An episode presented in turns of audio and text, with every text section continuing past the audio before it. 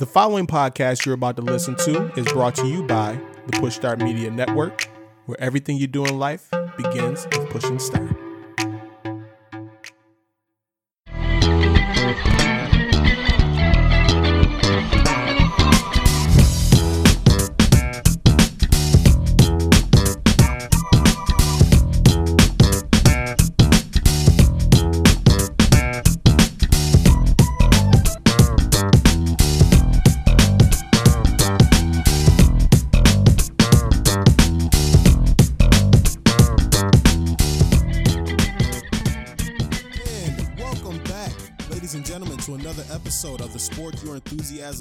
Podcast.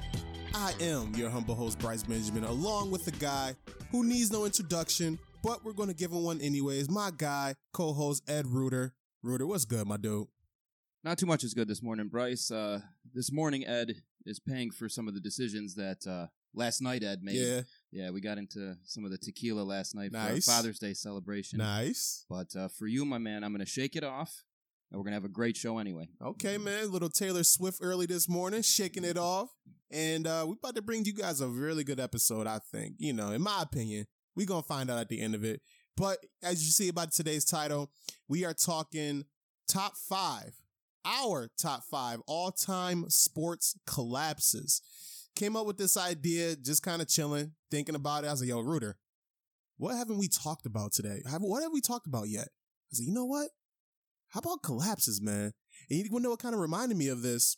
Uh, on Friday, this past Friday was the anniversary of the uh, Cleveland Cavaliers overcoming a 3-1 deficit and defeating the Golden State Warriors for their 2016 championship.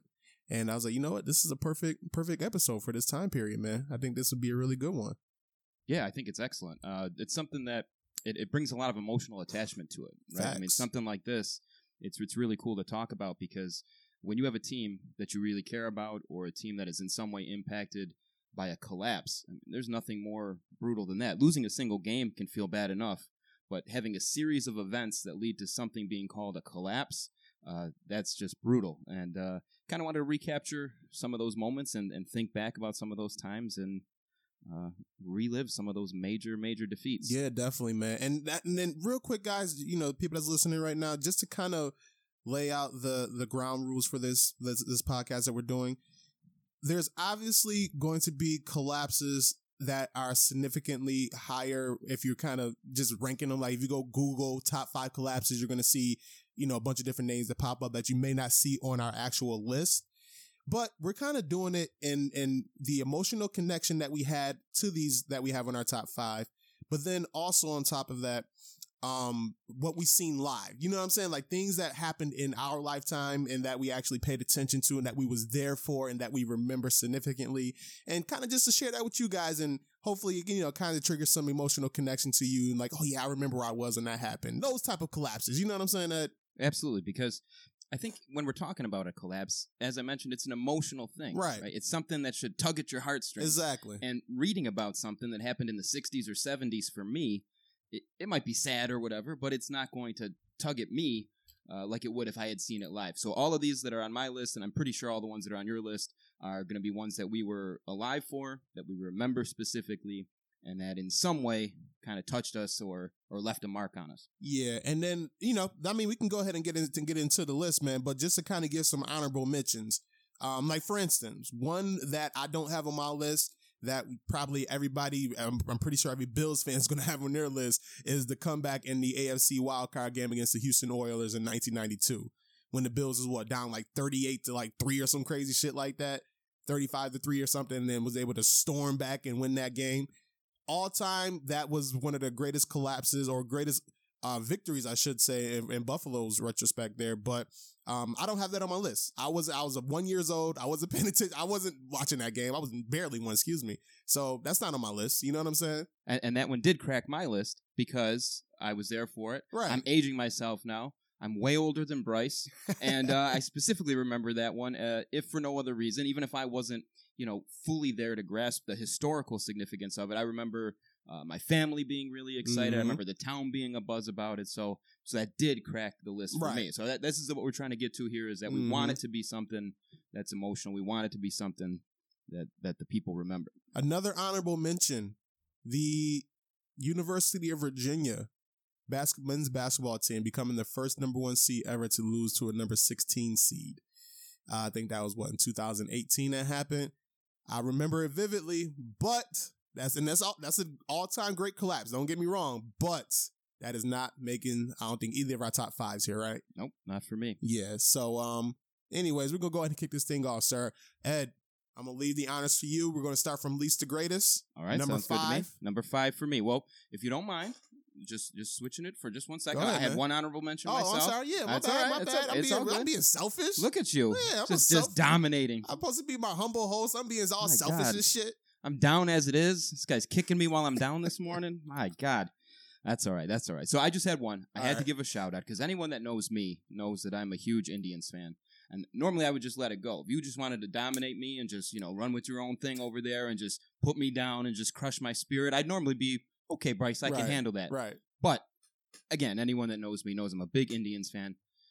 So if we're doing a list on collapses, if I didn't mention one that affected me personally, the only reason it's not number one, S tier, very worst for me ever, is because I just don't want to talk about it for ten minutes. I respect So that's it. the this the 2017 Indians collapse in the World Series. Mm. That one hurts to this day. Mm. That's all I'm saying.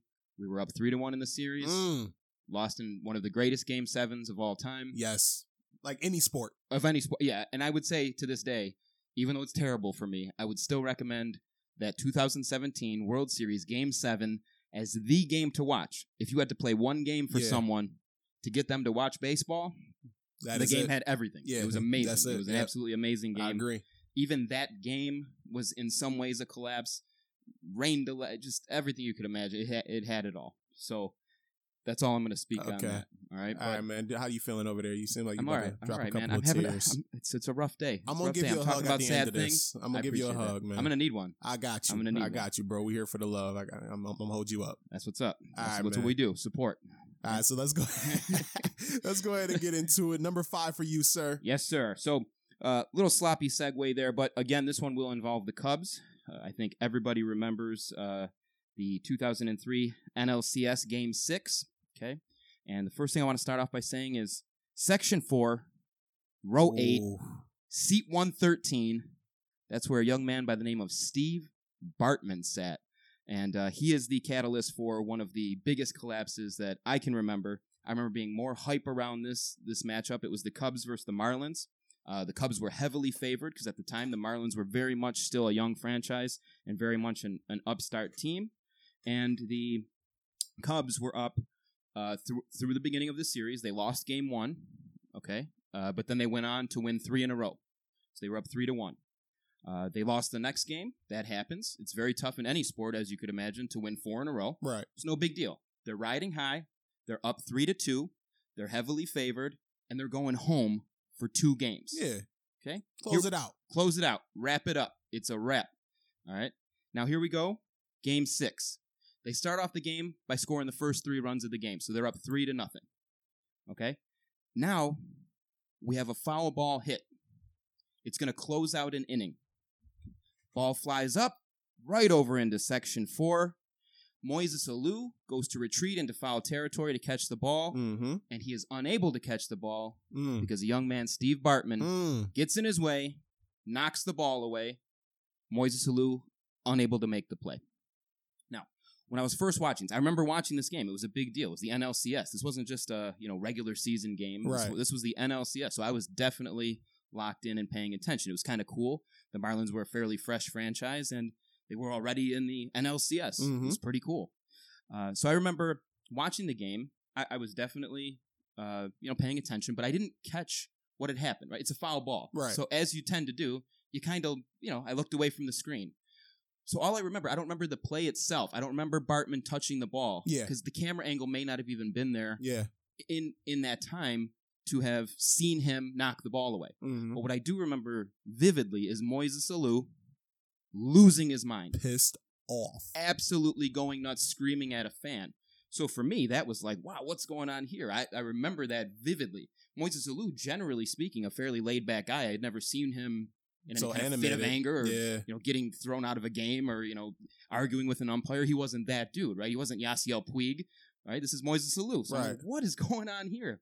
So the replays come back, and, and there you have it. There's Steve Bartman knocking the ball away. Mm.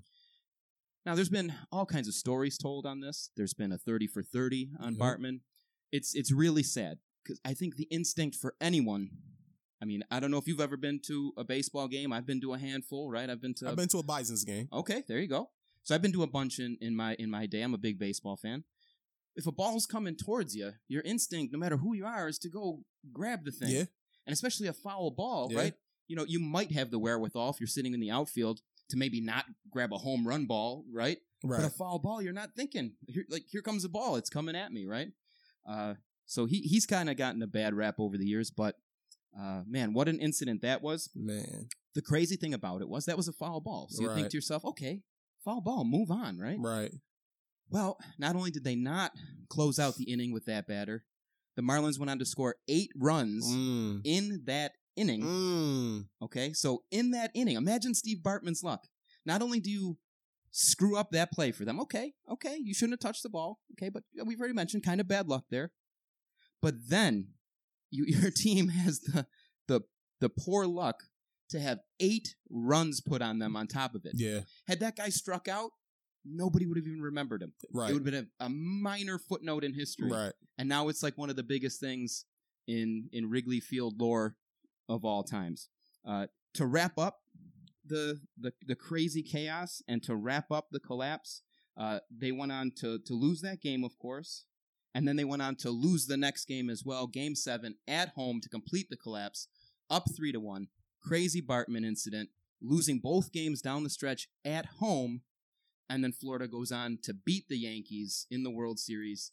Uh, later that October. Imagine being that guy. Like imagine like the whole a whole city blaming you for the the team that you guys are rooting for because they can't get it done. Yeah, I mean, You just, know, like just- imagine that.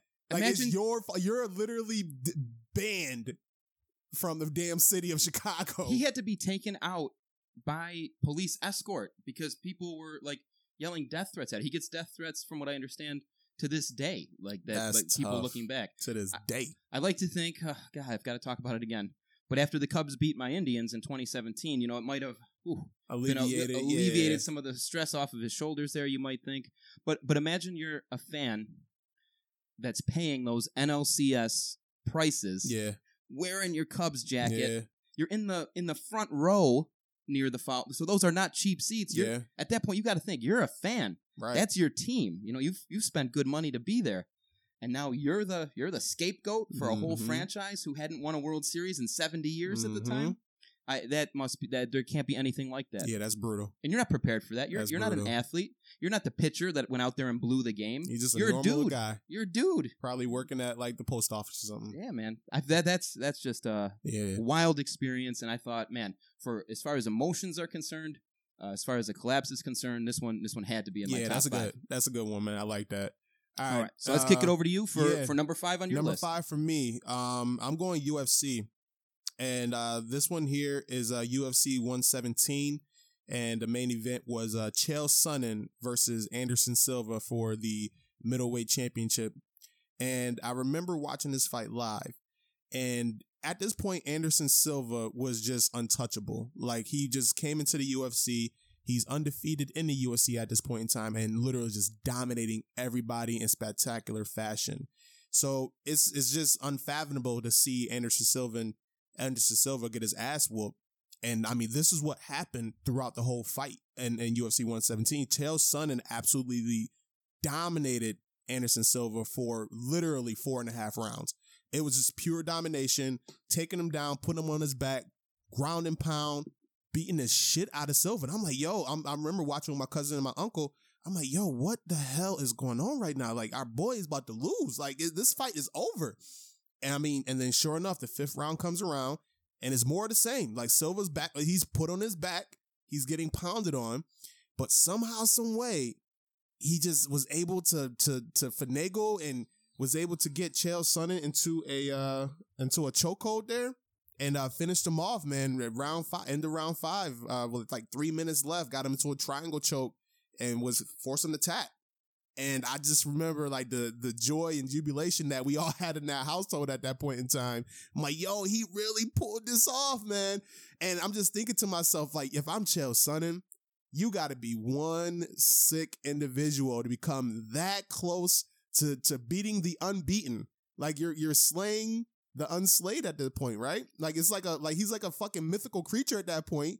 You're getting ready to slay this guy, and then all of a sudden he just turns up to another level. He goes into that championship mode and just pulls out a victory with the like the the, the what's the, the saying the seam of your pants. Like man, that is unbelievable. I couldn't be- I couldn't believe watching that fight what happened, and I just like damn man, that sucks for Chael Sonnen. He got that close, that close, and then just literally Your emotion is palpable in here. I can Yeah. feel it. I can feel it as you were telling it. You were there in the room again. Yeah, man. He, I can he, feel uh, it. He got he, he choked it away. I mean, he he got yeah, he choked it. He literally Yeah, choked. he he literally literally, choked it. choked, it.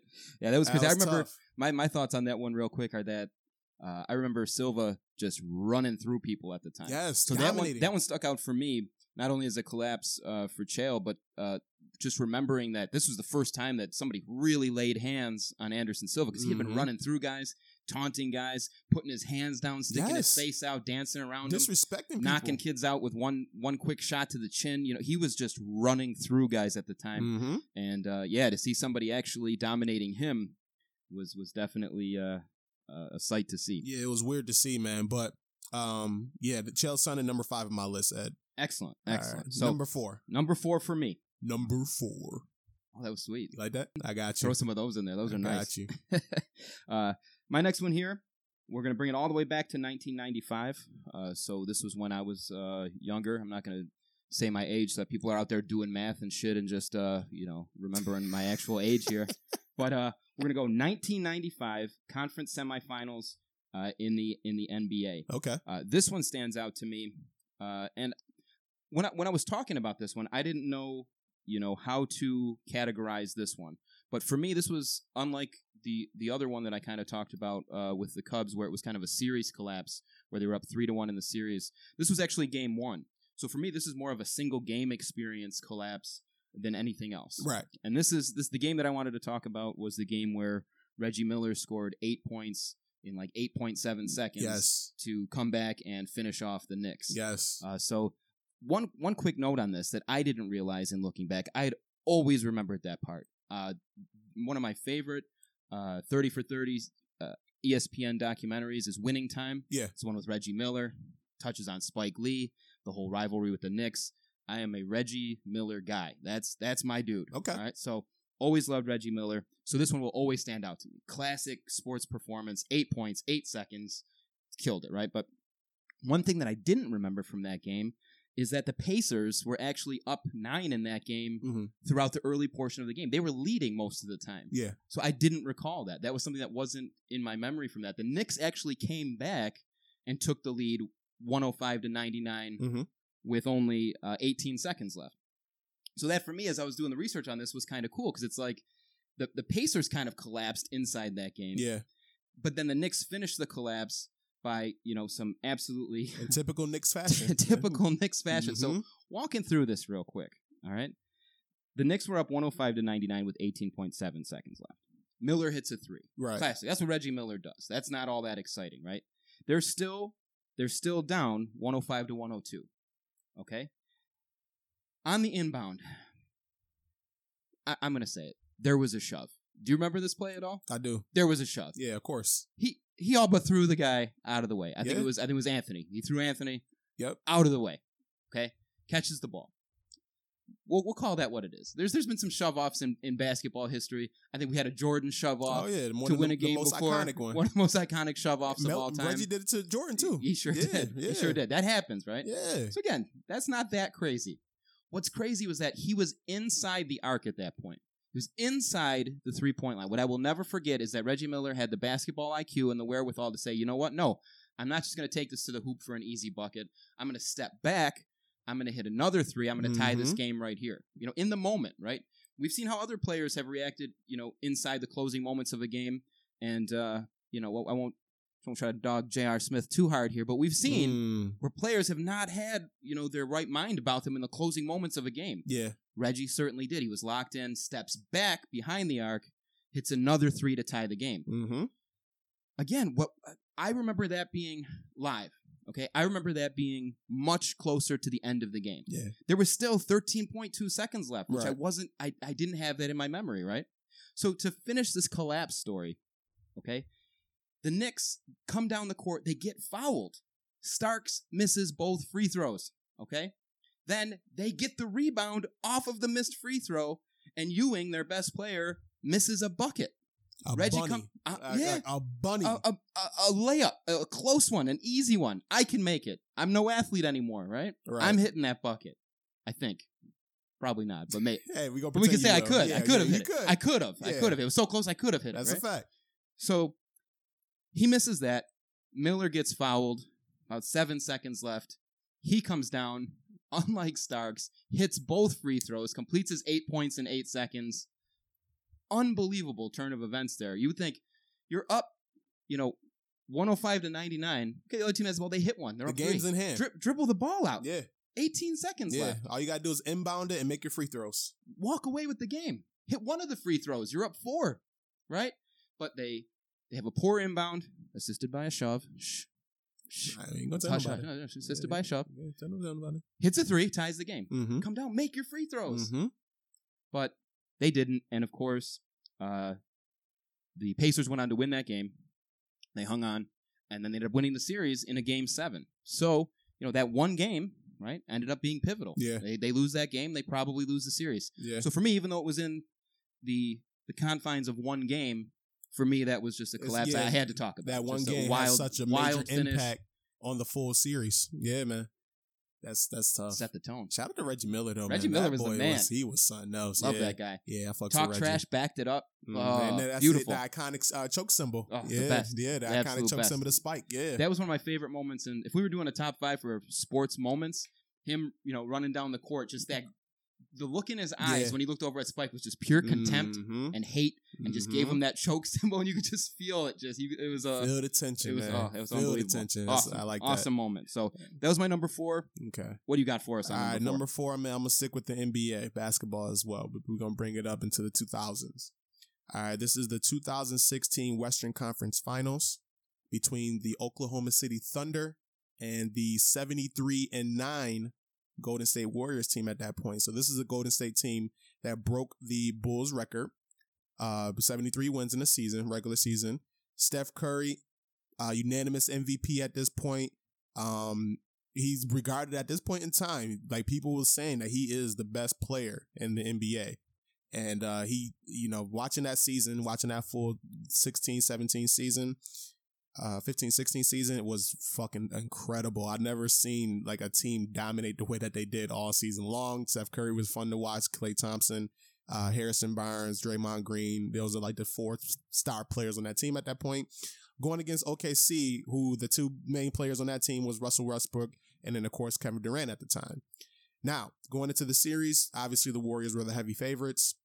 Um, but OKC didn't give a damn. OKC came out and uh, they put it on this Warriors squad um, and took a 3-1 lead and it was looking very bad. Like the the the game 5 to put them up 3-1, they dominated the Warriors. Like they blew them up by like a good 25 30 points.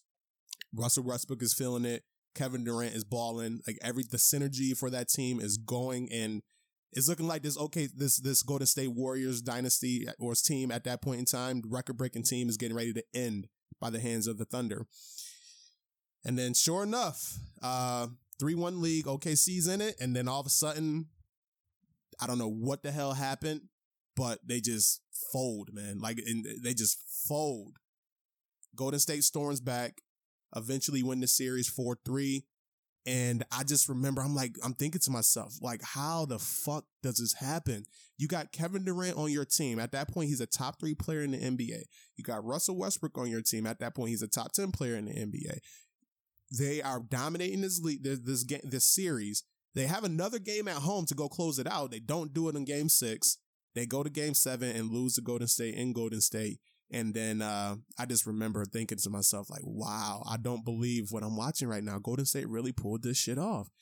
And I mean, obviously here, this is kind of because my, my next one kind of leads into this one as well. Number three, But um, with that loss there, that that was pretty much the end of that OKC team. Te- Kevin Durant left the next year. Uh, Russell Westbrook, you know, he went on to set uh, the triple double records or three in a row at that point. So, but yeah, man, that that collapse right there, man, that's that's definitely one of well, obviously number five or number four for me. But yeah, do you remember that at all? I do. I, I remember. Uh, so was that the was that the year that Golden State went on their crazy run and Yeah, they won? Uh, they broke went- they broke the all time regular season record for wins. They went they won seventy three times and lost nine times. They broke the the Bulls record. The thing that I think I recall the most about it was the fact that they had lost three games in that rapid fire when they had only lost like eight games all year or something Right. like that, right? I mean, like that for me was the was the thing that that sticks out in my mind. Um, I wasn't as tuned in because I remember thinking to myself, like, yeah, this team was dominant and Steph Curry was hitting, Yeah, and I kind of remember thinking to myself, like, can they carry that out in like a physical, uh, a physical series, a playoff series? Yeah. Can they continue with that? And they got down early, and I thought, okay, yeah, these guys are you know paper champs, right? They're they're not going to make it, Mhm. and then proved me wrong and went out pulled there it out, man. they- they yeah, there championship pedigree. got it done, man. championship pedigree. They was able to pull that one out. So yeah, that's number four on my list. Uh, moving on to number three on yours, sir. Yes, sir. So we're into top three. This is big time stuff. Top now, I three, baby. Top three. So there, here's one that I recall very vividly. Uh, it was the the 2007 Mets team. Okay. and people might be thinking to themselves, who who are they, right? And the reason that they might be thinking about who are they is because they didn't even make the playoffs. All right, so a little bit about this team. This was a very good team. Okay, they actually hold a record through their first four games. Uh, they put a beating on their opponents. They won by 28 runs over their first four games of the season. Okay. So baseball's a marathon. It's 162 games, but this team came out on fire. Right. All right. So they came out on fire. Uh, they were, you know, some back and forth. The Phillies were a very good uh, franchise at that point too. They had Jimmy Rollins, Ryan Howard. Uh, this this Mets team was uh, largely inspired by Tom Glavine towards the end of his career. That was their guy, okay, and uh, kind of carried them throughout the season with an amazing pitching performance all year long. But they come out hot. Uh, they do not relinquish the lead in the division through the beginning of May. Okay, Mhm. so early on, April, May, teams go back and forth. You know, there's very few games played at that point. Right. They go back and forth. But they led most of the season. Right. Okay. It comes down to September 12th. We're nearing the end of the season. Baseball playoffs are in October. We're midway through September, and they have a seven game lead in the division. So they're pretty much locked in. They're locked in. Okay. It's over. Seven game lead. Okay. Seven game lead with only 17 to play. Okay. So for those people that aren't quite grasping the significance of that, it is incredibly hard to gain wins back at the end of a season, especially a long season, because if the Mets essentially play, you know, 50-50 baseball, they play 500 baseball, uh, they're almost a lock to win that division. It's almost impossible to come back. That that is a monumental task because not only does the other team have to falter, but then you've got to go out there and play almost undefeated baseball. hmm So I'm set the stage here. We're talking about collapses. I think you can see what's what's about to happen Uh, here. yeah. I'm right, so down the stretch, the Mets end up going five and twelve. Down the stretch. Uh-huh. Okay. So terrible. This is a good team right. that just crumbles and goes five and twelve down the stretch. What's remarkable about that is that during that five and twelve stretch, they actually won three in a row in there. Okay, so they had a little homestand where they won three in a row. Okay. You take that out, right? So let's just erase those games real quick. And they were still up two and a half games with like with like eight to play. hmm They go the rest of that time two and twelve down the stretch, and that's what it took to ultimately lead to their demise. The, the craziest thing, okay, Yikes. is that they actually came into the final game of the season, game 162. It came down to the very last game. That marathon season, 161 games in the books. They were tied with the Phillies. Okay, the Phillies had a matchup with the Nationals, and the Mets had a matchup with the Miami Marlins. The Miami Marlins at that time, not too much uh, dissimilar from today, are one of the worst teams in baseball. Okay. Okay, so bottom feeder. Bottom feeders. is- they're going to walk through them. They could play their bench guys and beat this team. hmm To make it worse, guess who's guess who's pitching for the Mets? Tom Glavine. Okay. Their ace. Their ace is on the hill Yeah. for game 162 against one of the bottom feeders with their entire so season yeah, on the bet line. the house on the Mets. it's over. Yeah. Everyone's betting the Mets. 50 bucks on the Mets. I'm not even a gambling guy. I'll put 100 on. Yeah. Why not? Well, well, here's why not. That's a, that's a great question. The why not is because Tom Glavine goes in and gets blown up for seven runs over one and a third innings, gets gets destroyed. The lowly Marlins in a time where all they need to do is win the game to make the playoffs. They get beat. Then you go on to finish the ultimate collapse. The Phillies later that night go on to beat the Nationals, and so it's not even a tie for a playoff. It's not even a, a forced extra game. They lose They're straight out. straight out Mm. in regulation before the bell. Mm. They're out. Game 162. After they had led since May, they find themselves September 30th. Outside looking in. They're outside looking in, don't make the playoffs. wow. For me, watching that day after day, because it was a big story in the news too. I remember it. I, this one was visceral for me because I remember looking back and they lost again. Yeah. They lost again, and then that last game, everybody was tuned in. I remember that because it was it was a big deal. It was a big deal for for the manager at the time. It was a big deal for the players. It was a big deal just because it's a New York team. The me- Yeah. media's talking about it, right? This was a Mets team that's finally good. You heard, no way they'll collapse, no way. And then, sure enough, Sure game enough. 162, right down the old uh, proverbial toilet there. That's tough. Unbelievable. That's tough. Nice. That's my number three. Sorry, Mets fans. Sorry. Yeah, I hate to bring that one up, but Yeah. I got to. That's what Yeah. we're talking about today. All right. Number three for me, uh, I'm sticking with the NBA and I'm sticking with 2016. And um, like I said, the my number four kind of leads up into number three. So this one here, um, it is the NBA finals between the Cleveland Cavaliers and then the Golden State Warriors. It's, this is still that record breaking breaking Warriors team. And uh, again, Warriors are heavy favorites against the Cavaliers. And uh, it kind of starts off like that, you know. They jump out, win the first game, win the second game. Uh, game three, Cleveland wins. Game four, Golden State wins in Cleveland. It's a wrap, pretty much over. The Right. best team ever, 73 and 9. They're going to close this thing out. LeBron, unfortunately, he's not going to win another uh, championship for Cleveland at this point, was what we're thinking. And then uh, Draymond Green gets suspended. Um, he misses a game. And uh, like Stephen A likes to call this one, Cleveland Cavaliers get a stimulus package. That's not bad. Right. So Draymond Green gets suspended for another low blow. I guess he uh, swung at LeBron balls, if I remember correctly. Um, so Cleveland wins game five. And then uh, Cleveland, and this is in Golden State, by the way. And then Cleveland goes to game six. Draymond Green is suspended at this point in time. And they go and win. Actually, I may have that uh, flipped around. He may have been suspended for game five. But either way, Draymond Green Right, misses right. a game. They win. They go back to Cleveland. Cleveland again wins game six. Now they're going back to Golden State for game seven. Game seven in Golden State. And everybody knows this. Golden State is probably the hardest place to play at for NBA players. They say it all the time. It gets crazy loud in there. I got to like visit that one time, at least one time in my life. I never heard that about yeah. That's pretty cool. loud. Yeah, Okay. to the point where you can't think. Okay. Game seven, NBA Finals, crowds going nuts. The 73 win team should be able to close it out at home. You just dropped the last two. Now you got game seven at home. And it starts off well, back and forth battle. And then one of the last, in the fourth quarter, probably the best sequence that you'll ever see in a basketball game, like the last two minutes and 45 seconds. Uh, just, just, just defense galore. Everybody's tuned in. Everybody's locked in. Golden, Golden State's on a fast break, getting ready to go to with a go ahead bucket. Iguodala, nice easy layup. Fucking LeBron James comes out of nowhere with probably the greatest defensive play you'll ever see in a basketball game in history. Blocked by James. Y'all know the call. Yep. Y'all yep. know the call. Blocks it. And then next play, offense. Cleveland, Kyrie comes down. One on one with Steph Curry. MVP Steph Curry. Rises up. Drains a three right over his head. Bang. Cavs take a three point lead. And then the rest is history from there, man. Cavs hold on to that lead and complete the comeback.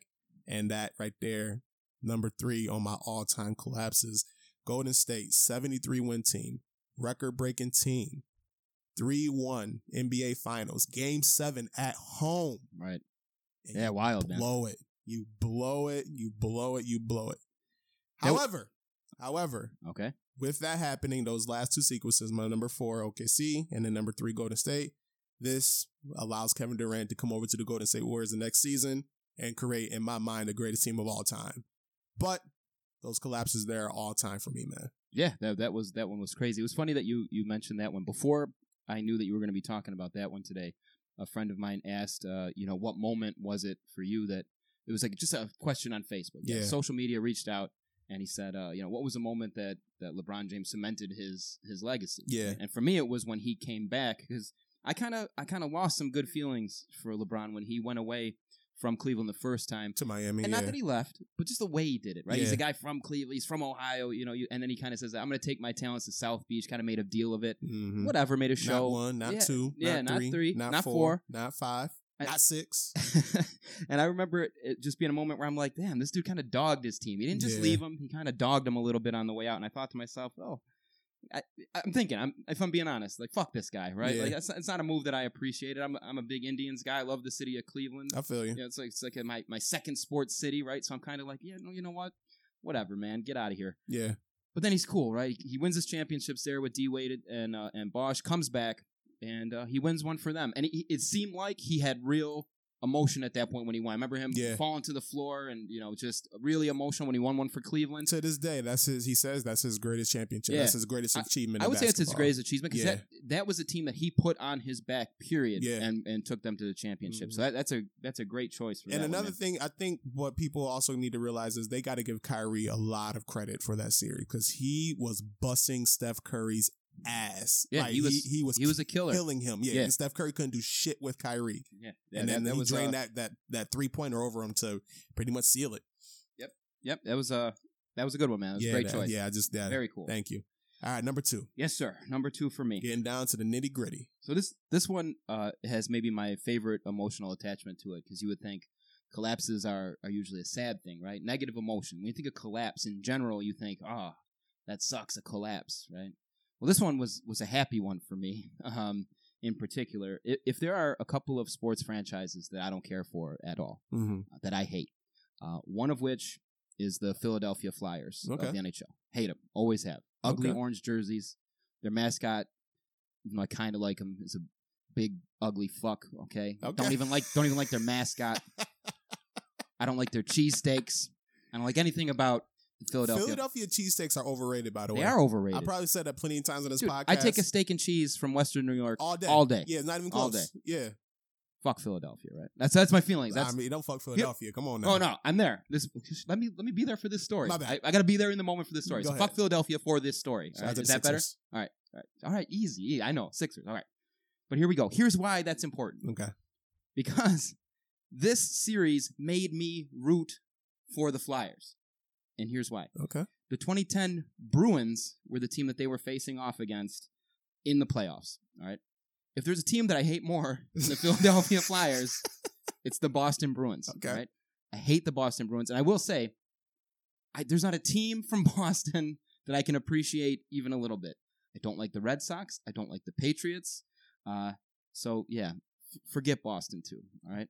So this was this was incredible. So the the reason I had such a horrible reaction to this Bruins team in particular, Yeah. they just eliminated my Buffalo Sabres from the playoffs. All right, they beat Ryan Miller and the Sabres, uh, so they were moving on. Sabres going home. Yeah. Typical story for Buffalo, but all the more reason to hate on Boston. So I'm going in in kind of a weird headspace as it is. Yeah. All right, because now here I am, Ed Reuter, Mr. Buffalo Sabres, Mr. Flyers hater. Mm-hmm. I'm now rooting for the Flyers in a series. Mm-hmm. Weird to start with. Naturally, as things go, right? I'm rooting for them for the first time ever. They start going and they're down three nothing in the series immediately. I'm like, you've got to be kidding me. How does this happen, right? Yeah. Like, I I root for you guys once a decade, and here you are treating me with a three to nothing. Obvious, they're gonna they're gonna get out the brooms. It's a sweep. They're out. It's right? over. Well, then they start they start chipping away at it. Okay, they win the next three games, and now here we are, game seven. Let's keep in mind, as much as I hate the Boston Bruins, Mhm.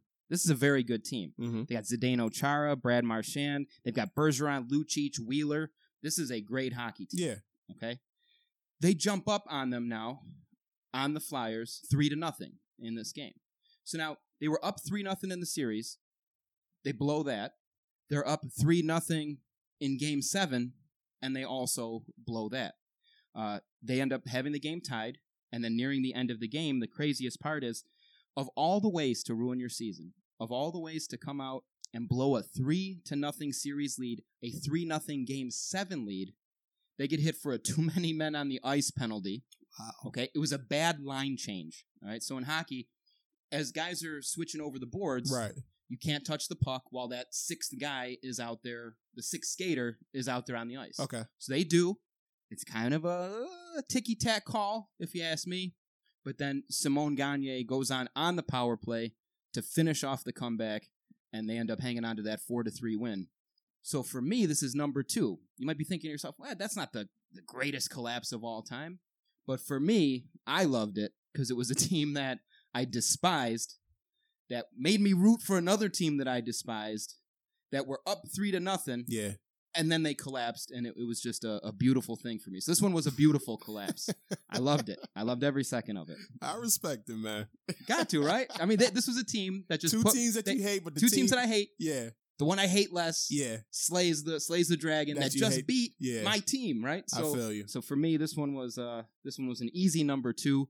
Um, to make it even more, you know, crin- cringeworthy that uh that the Bruins lost was uh, anyone that knows hockey knows that the Bruins have a huge rivalry with Montreal. Okay. Well, by the time this game this series had gotten to Game Seven, Yeah.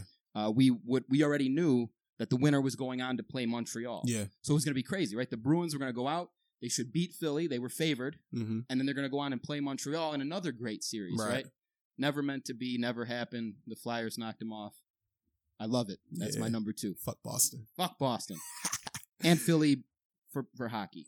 There Okay, we go. Is that okay? Can That's I say fine. that? I can That's say fine. that. All yeah, right, you can say that. So I do like the Sixers. You've Trust been the- teaching me Sixer stuff. Trust the process, I'm baby. liking those Sixers. But Yeah. all right, you're up. All right. Uh, number two for me. I'm actually going to go to baseball, Ed. I'm going to go your field here. All right, let's All go. right. 2004 ALCS. Ooh, this is a good one. Mm-hmm. Real good one. Yes, sir. Let it run. New York Yankees. You know, the most hated team, the most polarizing team. Let me say that. Probably in sports against their bitter rivals. Probably the greatest rivalry in sports. You can, I can make that argument against the Boston Red Sox. You know, the stage is set. 2004 ALCS winner goes to the World Series, and uh Yankees got off to a hot start, man. Um, and you you probably be able to speak more to this than me, but I just remember watching these games, and this is why I'm just starting to get into baseball as well. And uh Yankees take a three nothing lead, and um they're kind of dominating these guys, right? Game one, Mike Mussina, am I saying that right? Musina? Yeah, you're Mike Mussina. He had a perfect game going through six innings. Red Sox, they fought back, but then Yankees eventually won the game. Uh, game two, uh, the Yankees win that game as well. Game three, they dominate 22 hits in the game. Easy victory. So 3 nothing lead. Boom, right off the bat. And then all of a sudden, I don't know what the hell happened. Red Sox bounce back. And it starts off with game one or game four at that point there. And uh, if I remember this correctly, all right, correct me if I'm wrong here, Ed. Wasn't this the game where like the Yankees was up, Boston had bases loaded, and then um, uh, David Ortiz hits like a double to clear the bases, bring everybody home. Yep. That was the game, Yep. right? And that kind of just sparked it. Yep. I just And- okay. And they just rallied. Yep. Yeah, that just sparked it from there. They so they win game four, go to game five. I believe game five goes to extra innings. Um, yep, 14th, yeah, 14 innings there. They win that game. Uh, this is uh, also the series where the uh, the Curt Schilling's uh, bloody sock uh, incident, or not incident, the bloody sock moment. Yep. You know, he pitched seven innings there in the bloody sock, and um, they win game six, and then ultimately come into game seven and uh, pull it off, man. Uh, uh, there's a grand slam by Johnny Damon. Am I reading this right? Yep. Yeah. Johnny Damon, who Wow. who went on, as people know, to to play for for New York, which was wild at the Yeah. time too. Not to cut you off there, Yeah. but, No, please, but yeah, it was it was crazy because then Johnny Damon went on to play for New York, so that was like a really bitter Right. bitter uh, addition that they made there. But Mhm. So yeah, so Red Sox come all the way back, and this is the first time in MLB history that a team was able to come back from a three nothing deficit, and they did so against their bitter rival rivals in the ALCS. So it's, it's pretty much not a bigger stage at this point. You know what I'm saying? Right. Like the next stage is the World Series, obviously, but like this is literally like a fucking movie. Like I Yeah. just remember tons of movies being around this this whole event, and then you got the thirty for thirties and the documentaries and everything about it. And then the Red Sox eventually go on to, play, face the St. Louis Cardinals and win their first World Series in like 80, 90 years, 86 years to be specific. And finally, the curse of the Bambino is broken, man. the curse of the Bambino is finally broken for Red Sox fans, and I I'm not a Red Sox fan. I'm a I'm a uh, a Los Angeles Angels fan myself, but um I have a cousin who's a Red Sox fan, and I know he was excited, and I also have a uh, an aunt who's a Yankees fan, and then like the tension was just there, and I just remember like the the joy in one corner and just the heartbreak in another. Tough, tough, tough shit. For That's those wild, New York man. Yankees, Yeah. man. But yeah, I got that number two on my list. Very cool, man. Just w- one little quick note on those Red Sox. Yeah. Uh, I've already said I have no love for the Red Sox, right? So Right. it's funny you mentioned this one because for me, where where that hatred grew for the Red Sox, uh, in that similar era. So that was a uh, that was a 2004 team, right? You just mentioned there. 2004. Yes, sir. 2007, my Indians were up three to one. And I'll tell you, there's no one better in the world at blowing three to one leads than the Cleveland Indians. This is another Man. one I didn't think I'd be discussing today. But in the ALCS, the Indians were up three to one over the Red Sox. The Red Sox came charging back again to beat to beat the to beat the Indians in the ALCS. So yeah. that little era for the Red Sox was a was a wild ride, uh, and I'll, I'll never forget that. That was that was a cool choice, also, man. Very good. All right, now we Ooh. get down to number one. the number one. Well, anyone that's paying attention and has any kind of uh, you know deductive skills or you know process of elimination here, we already said that uh, one of the ones that you talked about as your honorable mentions that you weren't really. If you were alive for it, you were like little baby Bryce, Yeah, so you didn't quite remember it. I was about four or five months. Four or five months old. Yeah, you probably weren't watching sports yet. Yeah. You might have been watching, but not really I knowing. was, I was just out there bobbling my head, Right. You didn't even maybe have object permanence yet. You didn't even know where the TV was if you got turned around. That's you know what I fact. mean? Yeah. So so that's cool. So either way, here's mine though. Okay, All right. So I'm going to bring us all the way back to the greatest comeback of all time. okay. This is one for for the Bills fans that are out there listening. Uh, this is uh, the greatest comeback of all time, and I want to set the stage a little bit. Go ahead, do it up, man. So first of all, the Bills have their quarterback Jim Kelly out due to injury. All right. So Frank Reich has to come in and start his first playoff game of all time. All right. By the way, Jim Kelly, not a fan. Not a fan of Jim Kelly? Yeah, yeah, I'm, yeah, not a fan. Really? Yeah, he, I, I think he's overrated. And then O- also, overrated? yeah, he's he's an overrated quarterback. I don't think he belongs in the Hall of Fame. Really? I'm I'm I'm pushing buttons today. You're just pushing buttons? Yes. Do you really believe that, or are you just I'm, pushing I'm buttons? dead serious. Really? I'm dead serious. I'm sorry, to cut you off though. Go No, ahead. no. I, I kind of. Let's give this one minute. Let's give Okay. it 60 seconds. I want to hear it. Go. Okay. First of all, you go look at his numbers. They're super overrated. He threw tons and tons of interceptions. Facts. And he threw a few touchdowns as well, but give him his credit there. Okay. All right. So the man basically, to me, got into the Hall of Fame because he got to four straight fu- Super Bowls and never won one. Like the- just the fact that he made it to four straight Super Bowls is the only reason why he's in the Hall of Fame. So you don't think that ha- that holds any weight at all? It's cool. Don't get me wrong. Don't get me wrong. That's incredible. But you can't get me one victory Okay. out of those four. How about that for collapses? right? Wow, we didn't do any Wow, we multi-season didn't. collapses. We didn't. I Shit. didn't think about it. That's okay. We mentioned it now. It's on our That's- list. yeah, honorable mention. the By the honorable way, guys, mention. honorable mention. Honorable mentions. Uh, the Bills teams that lost four Super Bowls in a row. yeah. Major collapses. Yeah. Plus, he didn't even want to come to Buffalo. He Plus, didn't. on top of that, everybody I talked to say he's a big asshole. Okay. Like, you know what I'm saying? So, nothing against him now. Okay. You know, yeah, he turned his, I guess he turned his life around and everything. But, um, Whew. yeah, I'm not a Jim Kelly fan. Sorry. Okay. No, that was a great 60 seconds. Yeah. That was awesome. That was a sidebar. I loved it. Sweet. Okay, good. Well, fuck. I guess fuck him then. He's out. Troy Aikman, right. too. He sucks, too. I'm sorry. Go ahead. Go ahead. Go ahead. Go ahead. Go Whoa. ahead. Go ahead. this is awesome. I just every five words you're just gonna throw another guy that you hate at me. Overrated guys. Awesome. Overrated guys. We're just- overrated quarterback. That's our next. Uh, that's our next series, guys. Overrated dudes that Bryce hates. We might just- have to do that. He's just gonna shout stuff. Overrated players. I love it. All right, so let's let's bring the let's bring Let's the bring listeners back. to 1993. Okay. Uh, here we are again. Okay, we're back here. We're at Rich Stadium. That's what it was before some of the listeners were probably born. Rich Stadium, Okay. not not New Era. All right. So here we are. So let's let's recall Jim Kelly, overrated apparently, but he's out anyway. All right, so he's not he's not on the field. Okay. I think everybody knew that. The crazy thing about this crazy comeback was that Frank Reich, the orchestrator of this comeback, okay, was also the orchestrator of the greatest college comeback of all time as well Okay. at Maryland. All right, so when he was at Maryland, uh, he went on to beat the University of, Miami for the greatest college comeback of all time as well. Which, if you think about it, that in and of itself makes this a number one worthy story. Yeah. That this backup quarterback, he was a backup in college as well. A backup quarterback holds the record for the greatest college comeback and pro comeback in football history.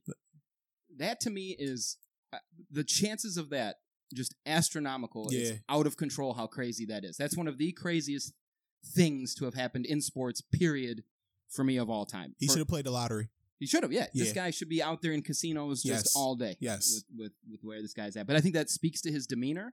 Um, he's doing a great job with the Colts as a coach right now. That's a fact. uh, he must have a different level of you know focus and a different mindset because to pull that off in, in college and the pros, crazy. Yeah. First of all, all right. But beyond that, okay. So what a lot of people don't remember is that Thurman Thomas got hurt in this game as well. Yeah. So their their quarterback and their best, probably their best offensive player, all in. Right. Thurman Thomas is also on the shelf for this. All right. And they find themselves against a very good uh, Warren Moon led Houston Oilers team, and they get down 35 to 3 with 13 minutes left in the third quarter. Yeah. 28 minutes left to play. You're down 32. The fans were leaving. The fans had left the building. Yeah. Okay. You know Bills fans. The Bills fans in 2019, 2018, those are the same crazy Bills fans that there were in 1993 Bills Mafia. they don't leave for anything. This is Bill's Mafia. Yeah. They don't go anywhere. They will sit through the cold, through the wind, through the hail, through the sleet, and they will sit there and they will watch their team They- lose by 40. They don't care and they're still going to be They're not going anywhere. because they, they paid their $32 for their bleacher seats Mhm. and they're not leaving. They're getting their $32 worth, Yes, damn sir. it. Right? So there they are. These fans, these Bills fans, are leaving the stadium. Okay, that's how bad this is. They're down 35 to 3. Okay, so now Kenneth Davis, the backup running back, just happens to come in, score a rushing touchdown with about eight minutes left in the third quarter. So it's it's uh 30, 35 to 10. Okay. Now they start chipping away. Andre Reed starts catching touchdowns from Frank Reich like it's his job. Frank Reich ultimately goes on to throw four touchdown passes. Yeah. Okay. Um, there's another little tidbit here that people kind of forget about. The Bills come all the way back. Okay. They take the lead with three minutes left, 38 to 35. Yeah. Now they kick off to the Oilers. Here's where that little Bills and Buffalo sports in general mentality kicks in. What people don't remember is it wasn't just a comeback and the Bills just won at the last, and it was just, you know, bedlam when they won, finished the comeback in regulation. The Oilers come back and kick a field goal with only 12 seconds left. All right. So now it goes to OT, and the Bills finish it off in overtime, where back then, just a field goal wins it. So they kicked the field goal. They Yeah. win 41 to 38 in overtime, completing the greatest comeback in history. But the crazy part was along the way, uh, you know, they were down their two best offensive players, Yeah. arguably, and they also had the game tied up on them uh, before the thing was over. Just a wild day. I remember when the comeback started going on. Uh, I remember watching, and they were showing the outside of R- Rich Stadium Yeah. at the time. People just begging to get back Yep. in, crawling over the fences, Yep. trying to be there. All those people. Imagine being those guys that left and got to their car and drove off and missed the greatest comeback of all time in a playoff game, um, where Yeah. you AFC wildcard, baby. where where you where you paid good money to be there and you drove away and then you know just uh, imagine the the chaos trying to get back in they Yeah. flooded the gates at first they weren't letting people back in because that was the policy these people are freaking out climbing the fences it was an absolutely wild scene uh, one that was you know holds near and dear to me Yeah. i mean you know i'm a dolphins fan but i got much love for for buffalo so uh, absolutely wild crazy collapse by the oilers who in their own right were a great team warren moon bubba mcdowell bubba, bubba mcdowell Bubba McDowell had a pick with just uh, minutes into the into the uh, third quarter that led to another field goal that Yeah. put them up 35 to 3. So at that point it's like they come out and you think to yourselves, "All right, second half, here we go." Then you get a pick that leads to more points for the other team. Uh, just a, a wild scene, man. Absolutely shout out, crazy. Shout out to the Buffalo, that man. was a that was a that was a great game and yeah. uh, it's just awesome. That I was, like that was a cool memory. Okay, that's good shit, man. That's good shit. Um, all right, before I get my number one, uh, real quick, another honorable mention as well. Um, I'm not, you probably remember this as well. I don't remember the what what playoff it was, but it was the Kansas City Chiefs against the Indianapolis Colts, where Kansas City took like a like a 28 to nothing lead, and then Oh yeah. second half they came out and returned a kickoff return for like a touchdown, and then was like, you know, killing them. Right. And then all of a sudden, Andrew Luck just comes Yeah. back and just destroys them in the second half. I remember that I, I wasn't watching that game. I was out. Uh, I was out somewhere. I don't recall where it was, but I remember when I walked by a television Yeah. because I was I was following along on my phone. I saw they were down big. I, I wasn't like clued in on. I wasn't like you know closely following. Right. And I remember watching towards the. I walked by a television and the the Colts were about to come back. I, said, I remember thinking to myself like, wow, you know, like. yeah. But I didn't have an emotional attachment because I wasn't Yeah. watching it like live and following it. But uh, they're definitely a cool one. Also. Yeah. Yeah. Shout out to them. And then also another honorable mention as well. Kansas City. Yeah. Houston got off to a hot start. And I'm just sitting there thinking, like, wow, the Chiefs are really about to lose this game. Patrick Mahomes got on his horse. That defense strapped up. And they came back and beat them boys. They came back and went on like a fucking 45 point run. Yeah. This is ridiculous. Yep. All right. All right. Here we go. You're, Number no, you're one. number one. I'm excited. I'm sticking to football as well. All right. And um, you say that, you know, that Buffalo Bills Houston game, greatest comeback of all time. I'm actually gonna I'm actually gonna debate you on that one there. Okay. Because obviously score wise, yes, you got that. Okay. But Super Bowl 51, Okay. New England Patriots, Yep. Atlanta Falcons. Yep. All right. The stage was certainly bigger. I'll give you that. Stage is bigger. This Yep. is for all the marbles here. Okay. Okay. We got everybody, the, the most hated team probably in sports in New England. Well, in football, I should say, New England Patriots. Like everybody in the country that doesn't live in the New England area is rooting for the Atlanta Falcons, including myself. By the way, I'm watching this with my my man Ed uh, Ed Jesse, and he's a Falcons fan. Oh. So we watching it together. Okay. All right. And got off to a beautiful start. Falcons are playing well. They're dominating. They go, they, they're, they're killing the Patriots. Like pick six on Tom Brady. Yep. Matt Ryan's looking sharp. They're getting whatever they want to on offense. Julio Jones is dominating. He's making crazy catches. And kick a field goal to go up 28 to 3 midway through the third quarter. All right. 28 to 3. I'm with it. Patriots score 25 unanswered points. Ugh. I remember. 25 Yeah. Unanswered points Yeah. to get this game tied. Gross. Now, all right, let's let's go a little bit deeper into this. Okay. It's about what? 8 minutes left when they get when they got this score. And then the end of the third quarter, the, the the Falcons are still winning this game. Patriots was able to kick two field goals in that third quarter. At this point, they're down 28 to 9. Now fourth quarter comes around, and this game for me kind of just did it for Brady. Like I, I despise the Patriots. I despise Brady. I hate everything about him. I call them cheaters. All you know, deflating Def- balls. Like, yeah, you're fucking filming bu- the other team's practices. deflator. Yeah, like Ugh. what, like what is wrong with you? Yeah. Like you got, you know what I mean? Gross. But I don't think, and th- this game, like I said, it's it, it cemented Tom Brady's goat status for me. Put his team on his back, never gave up, and brought his team back down from twenty eight to three in less than a fucking quarter and a half to beat this Falcons team. Everything just went right for him. Everything just went right. Falcons play calling in the fourth quarter was terrible. Like run the ball. Shanahan still don't understand that for some reason. Like give the ball to your running back, grind out the clock. I don't know why you like they. I remember they was in field position to kick a field goal. Matt Ryan takes a sack out of field goal position. They got a Yeah. punt. I, I Like I just- everything's just, going wrong for him. I just don't understand. So one little sidebar on that is that you know a lot of people call Kyle Shanahan you know offensive mastermind, Ge- Yeah. genius. They Yeah. were throwing that around a lot. I remember thinking to myself after watching that, like, really? How Like, much of a genius are you? yeah, right. Yeah. Genius IQ, Right. football acumen off the charts. You're the greatest wizard behind Right. the behind a clipboard, and you you let that happen. I just Maybe I didn't- I didn't maybe see he geniused himself. Mm-hmm. out geniused himself. Yeah, oh, he that's out good. geniused himself. I like that. But you know, Bill Belichick, come on, man, he sunned him. You know what I mean? Like, Yeah. like you, like you know, who I, am? I got, I'm Bill Belichick. At this point, I got what four rings? Yeah. You know, I think he just I'm Just Bill, I'm Belichick, baby. puts you in a different mindset. Four or five rings at this point. But anyways, I think this was his fifth ring. Anyways, they come back, they tie it up, they get it to overtime. And you just know, like at this point, you just kind of know it's going to happen. Like You know the script. You like, I'm just like, oh, they're going to win. They're they're going to win the coin toss. Sure enough, they win the coin toss. They get ball first. Brady right down the field. Boom, boom, boom, boom, boom. Yep. James White, awesome. He had an awesome game, by the He- way. James White. He could have. He he should have. How he wasn't MVP is Right, beyond yeah, me. he should've had got a Super Bowl MVP. killer game, man. He should have had Super Bowl MVP. for sure. But um, you know, goal line, toss play, he scores a game winning touchdown, game over. Patriots win.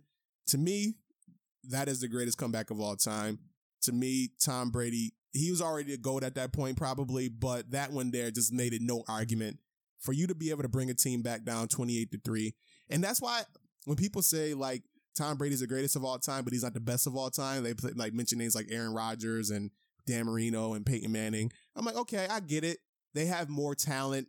They had the more the you know the better arm strength. You know they're probably a little bit more accurate, a little bit more athletic, but they're not better players than Tom Brady because I've never seen any of those guys do something like this ever. Yeah, Tom. Tom is in a like he's the goat. class by himself. He's yeah. the boat. However, whatever acronyms you guys want to use, Tom Brady is it. That game right there, man. And the Falcons, what they for them to collapse the way that they did, you're up 28 to 3 against the fucking New England Patriots. Everybody's rooting for you. And you just blow it like that. Yep, biggest stage. That's, that's Lady tough. Gaga performed at halftime. That's tough. Right in front of Lady Right Gaga, in front they of did Lady that. Gaga. Like, you fucking kidding me, dude? That's your poker face. You know what I mean? Unbelievable. Like, love romance, Oh, bad man. romance, excuse me. Like, that whole game was a bad romance. Right. I don't know any more Lady Gaga songs. As, that's all you need to If know. I knew more of them, we'd have some sweet puns right now. I don't know any more Lady Gaga songs. That's it. I know Poker Face.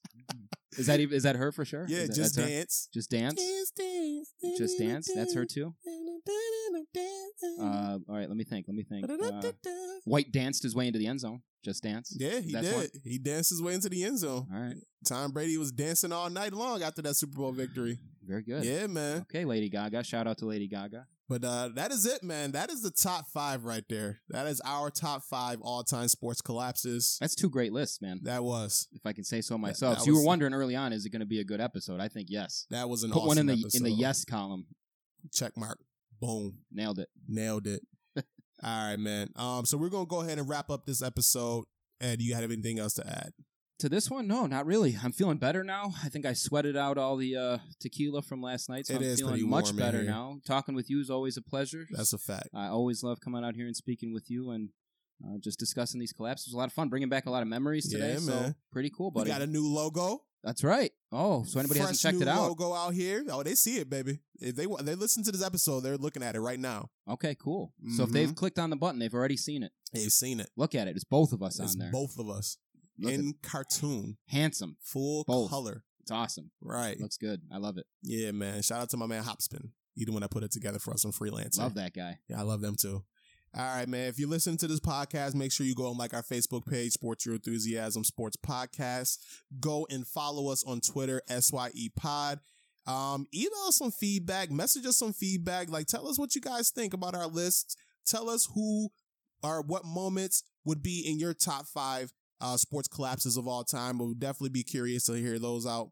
Um, and uh, yeah, that's pretty much everything there. Make sure that you are staying hydrated, drinking some more water. Oh, yeah, I'm sorry. You can uh, email us, sports Your enthusiasm podcast at gmail.com. If you have any suggestions on episodes that you want to do, give us some feedback on this one here.